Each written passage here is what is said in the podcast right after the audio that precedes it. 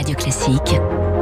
Trois minutes pour la planète. Il est six heures cinquante-quatre. Bonjour Baptiste Gabory. Bonjour Dimitri, bonjour à tous. La France organise aujourd'hui la quatrième édition du One Planet Summit, sommet mondial initié par, initié par Emmanuel Macron, consacré cette fois à la biodiversité.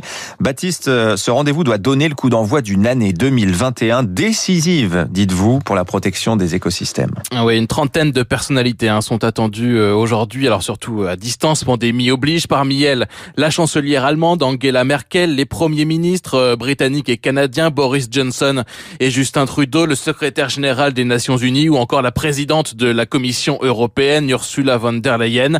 Après une année presque blanche pour la diplomatie climatique, il faut, selon l'Elysée, remobiliser collectivement les acteurs internationaux. Véronique Andrieu est la directrice générale du W W F France. Ce sommet international One Planet Summit ouvre une année euh, cruciale, hein, cruciale pour la biodiversité. Cette année deux mille vingt et un euh, va voir donc une COP très importante, une COP quinze à Kunming en Chine. Et ça, c'est, il est absolument impératif d'obtenir un cadre global pour la biodiversité euh, suffisamment ambitieux et à la hauteur des enjeux. La COP quinze pour la protection de la biodiversité, hein, c'est l'équivalent des fameuses COP pour le climat, et celle-ci doit aboutir à un nouvel accord mondial sur la biodiversité. C'est donc capital, et il y aura au mois de septembre à Marseille le congrès mondial de l'U I C N, l'Union internationale pour la conservation de la nature. Alexandra Rankovic est chercheur à l'I D R I, l'Institut du développement durable et des relations internationales. Vu la situation euh, sanitaire et socio-économique, tout pourrait jouer, si vous voulez, pour qu'en fait les sujets environnementaux, dont la biodiversité, continuent de tomber un peu plus bas de l'agenda. Donc là, c'est quand même très important que la mobilisation euh, s'engage et accélère pour donner cette impulsion et être sûr qu'on n'oublie pas ces dossiers euh, fondamentaux.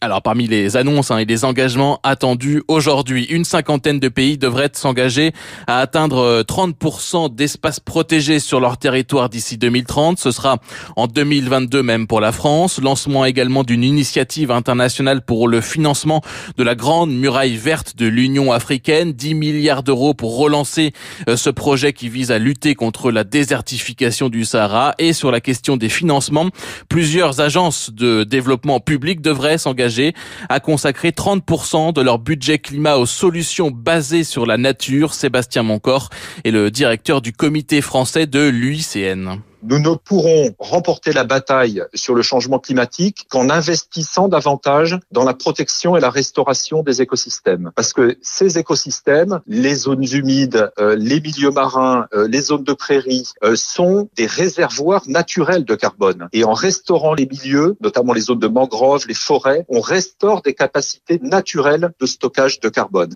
Et il y a urgence tant la situation est critique aujourd'hui. Les scientifiques estiment qu'on est sur un taux d'extinction des espèces qui est cent à mille fois supérieur à ce qu'il devrait être normalement. Et ce qu'on a vu et enregistré au cours des derniers temps géologiques, on a une espèce de mammifère sur quatre qui est menacée, une espèce d'oiseau sur huit. On est, on est vraiment dans un phénomène d'érosion accélérée de la biodiversité et de disparition des espèces sur lequel il est vraiment urgent d'intervenir.